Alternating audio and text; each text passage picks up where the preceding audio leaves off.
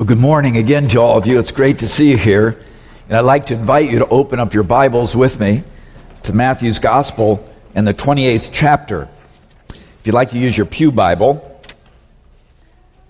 that would be page 835, and I'm going to read the first, the first 10 verses of this chapter. This is uh, Matthew's account uh, of the resurrection. Now, after the Sabbath, toward the dawn of the first day of the week, Mary Magdalene and the other Mary went to see the tomb. And behold, there was a great earthquake. For an angel of the Lord descended from heaven and came and rolled back the stone and sat on it. And his appearance was like lightning, and his clothing was white as snow. And for fear of him, the guards trembled and became like dead men. But the angel said to the women, Do not be afraid, for I know that you seek Jesus who was crucified. He is not here, for he is risen, as he said. Come, see the place where he lay. And then go quickly and tell his disciples that he has risen from the dead and behold, he is going before you to Galilee, and there you will see him. Now, see, I have told you. So they departed quickly from the tomb with fear and great joy and ran to tell his disciples. And behold, Jesus met them and said, Greetings. And they came up and they took hold of his feet and worshiped him. And then Jesus said to them, Do not be afraid. Go and tell my brothers to go to Galilee, and there they will see me. Let's pray together, shall we? Our Father, this morning I ask you, please, that you would make the words of my mouth and the meditations of our hearts acceptable in your sight. O Lord, my rock and my redeemer. Amen. Amen. Well, this week I came across an article on the uh, World Wide Web. And this is, a, this is an article of quotes ascribed to celebrities who are atheists. And I thought it was fascinating. In fact, I think this article, these quotes, could be the basis for a great conversation on Sunday school in terms of Christian apologetics and understanding culture. But anyway, Morgan Freeman is one of my very favorite actors, um, and he has actually played God in two movies but he doesn't believe in him. And he put it this way He said, My belief system doesn't support a creator as such, as we can call God, who created us in his, her, its image. I mean, has anybody ever seen hard evidence? Well, it may be a great surprise to Mr. Freeman, but the answer to his question is yes. Many people have seen hard evidence. And all the accounts of Jesus' resurrection in the New Testament are about the people who saw the hard evidence and how they responded. That's what it's about. People have seen the hard evidence. There was nothing natural, there was nothing natural about Jesus' resurrection. It was completely of God. I mean, three days after he died, he rose bodily from the dead. Now, many people have observed and I happen to agree with them, that the empty tomb in itself is no proof that Jesus lived again. That's not in itself proof that he rose from the dead. But that was not the point the angel was making, really, as he rolled the stone from the tomb's entrance so that people could see for themselves that it was empty. Listen to what the angel said. Listen to the angel's words. He said to the women, He has not he is not here, for he has risen as he said. Come and see the place where he lay. And the point here of the angel was really to underscore that Jesus had risen from the dead in the same body in which he had been crucified, because that is what he had said he would do. It was just as he had said it. His word, God's word, it's so, it's unbreakable. It's just as he said. It's just as the prophets had said centuries before Christ was born. You know, Jesus had earlier taught in his ministry, early on, in fact, in John's gospel. He said, Destroy this temple, and in three days I will raise it up. And the temple he was referring to was his own body, the body in which he would be crucified. And decades after the resurrection, the Apostle John was commenting on Jesus' words. He said, When therefore he was raised from the dead, his disciples remembered that he had said this, and they believed the scripture and the word that Jesus had spoken. Has anyone ever seen hard evidence? And the answer is yes. And the reason that the disciples of Jesus believed their eyes that what they saw was real was because the Word of God had said that it would happen. So, what we have reported here actually is not only hard evidence, people who saw hard evidence in the sense of solid evidence, but what we really do have here is really hard evidence. It's really hard evidence in the sense that it is hard for us to accept. It's hard for it's hard evidence, but it's hard for us to accept. It's really hard evidence. It's hard for us to accept because our own disbelief in God leaves us so prejudiced against him in our minds and so hardened against him in our hearts and so resistant in our wills that we cannot accept that anyone has seen hard evidence. If only were we just neutral on this question. If we were just neutral on the question of God, but had a real desire to know truth, we would then certainly take seriously the testimonies of those who saw the hard evidence. We would study what they said, we would discuss it, we would weigh it. All of us, all the world would even pray, God, if you are real, show me. But instead, it is so easily and often dismissed. We would not begin by assuming that after Jesus' death, that those who testified that he had risen did so because they were so devoted to him. Not at all. Not when all the evidence points in exactly the opposite direction. That after Jesus' death, those who became his devoted followers did so because they had seen the evidence that he had risen. This morning, I'm going to focus with you on the term in this account of Jesus' resurrection that's actually repeated more than any other term as a noun and as a verb and the term is fear. Fear. Isn't that amazing? There was fear at the empty tomb, and there was fear after Jesus met the two Marys on their way out of the garden. So at the tomb, the terrifying angel says to the women, Fear not. And after they had worshiped Jesus, after they knew he had risen, on their way out of the garden, Jesus still says to them a second time, Fear not. What is fear? Fear is a way we respond to threat. Fear is a way we respond to threat. It's not about the past, it's not about the present, it's always about the future. It's about that next thing that might happen. Maybe in the next minute, maybe in the next hour, maybe in the next year. And if you ask the question, well, what was so frightening about the tomb? What was so threatening for the women? As they're about to go and tell the disciples. We ask, what, what are the, these threats associated with, with Jesus' resurrection? How are these associated with Jesus' resurrection? These are questions I kind of, I want us to explore. I want us to think about together.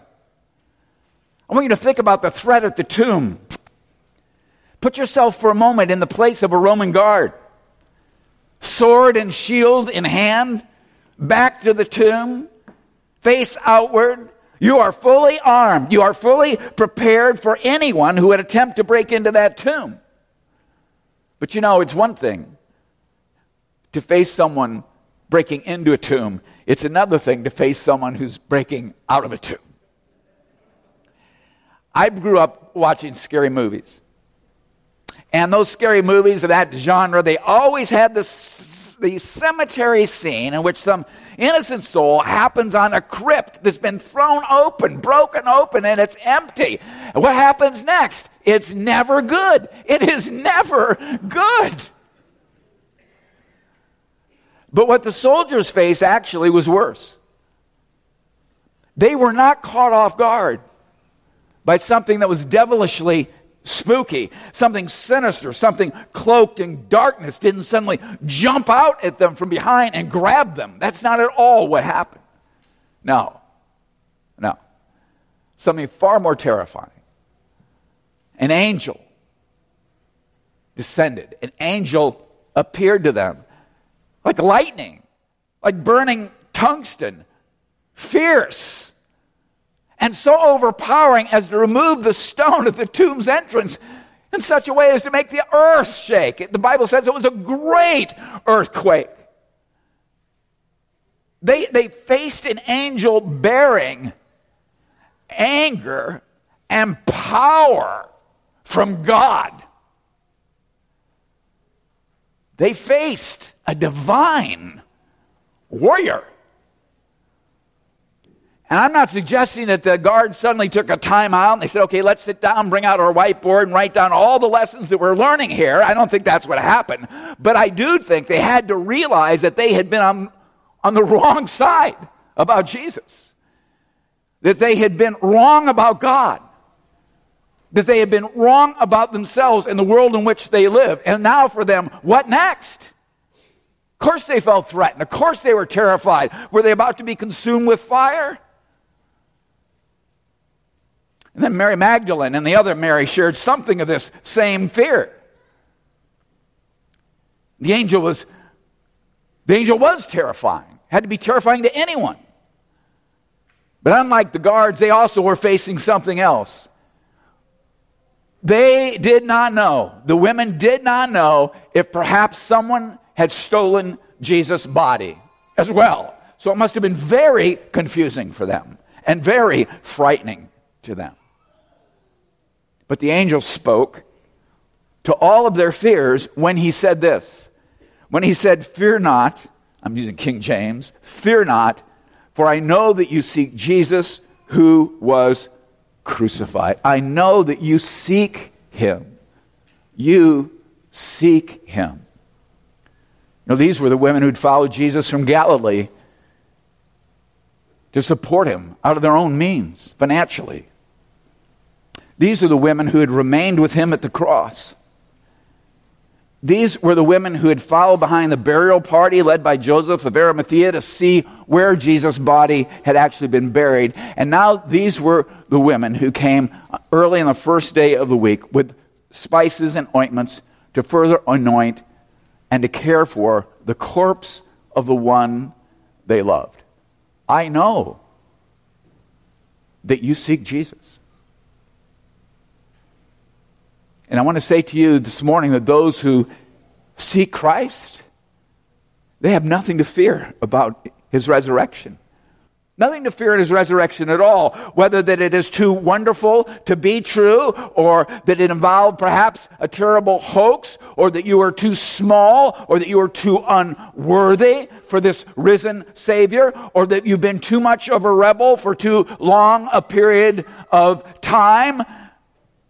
You have no fear that you can't stand for what happens next when you consider the resurrection and seeking Christ. No fear at all. What if I believe all this? What if I embrace this hard evidence? You have no fear at all. And it really is apprehension and fear that many people have to get past in order to embrace the resurrection. There's nothing to fear.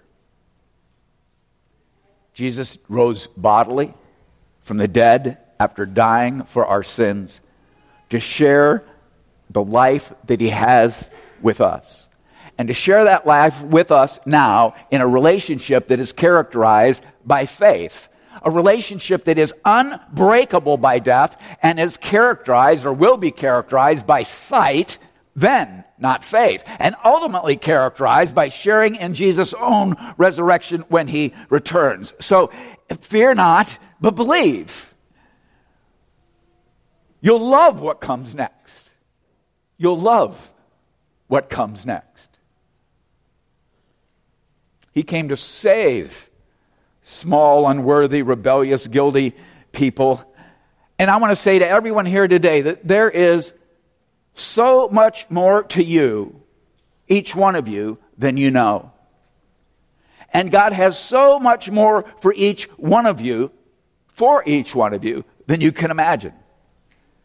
But you really can only know them through Christ because he came to save you.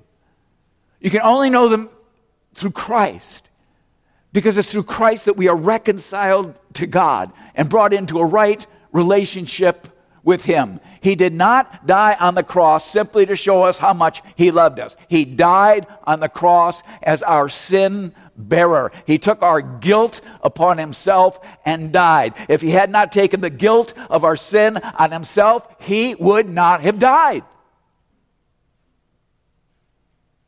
He would not have been there at all. I lay down my life for my sheep, he said, and I take it up again. But what of that other fear not that Jesus spoke to the two Marys after that they had after he had met them on their way uh, out of the garden? He greeted them with, in a kindly and familiar way. In fact, the term translated greetings is really a form of the admonition, rejoice.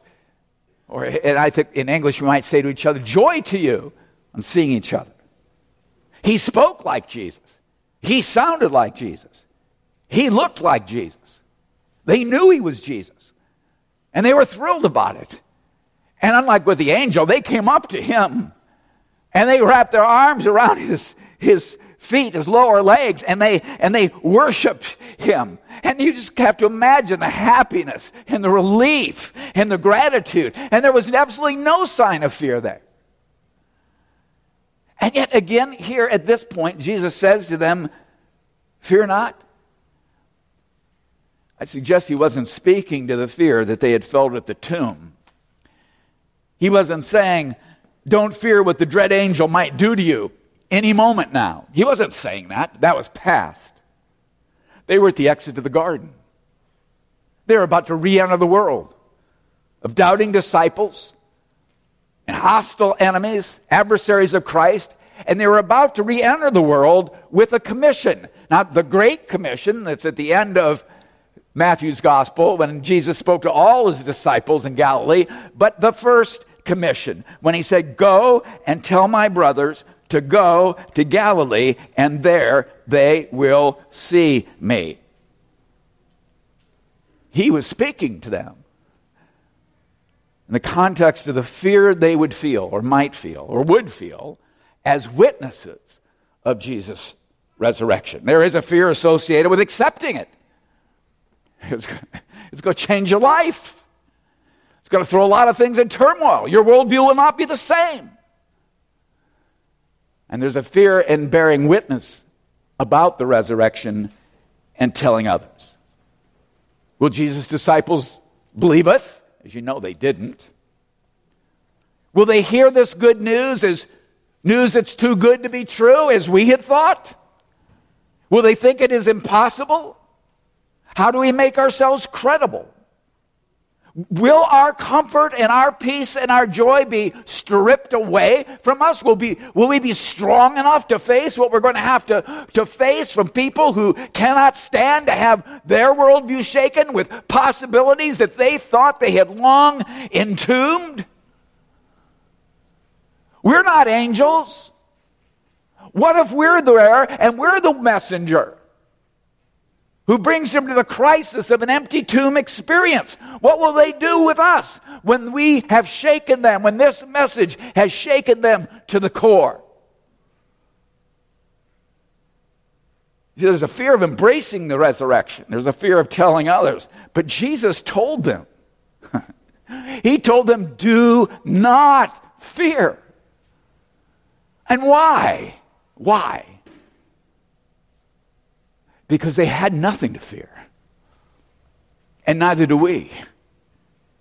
The resurrection is true and it is wonderful. It had always been God's purpose to save this way. The entire Bible attests to this.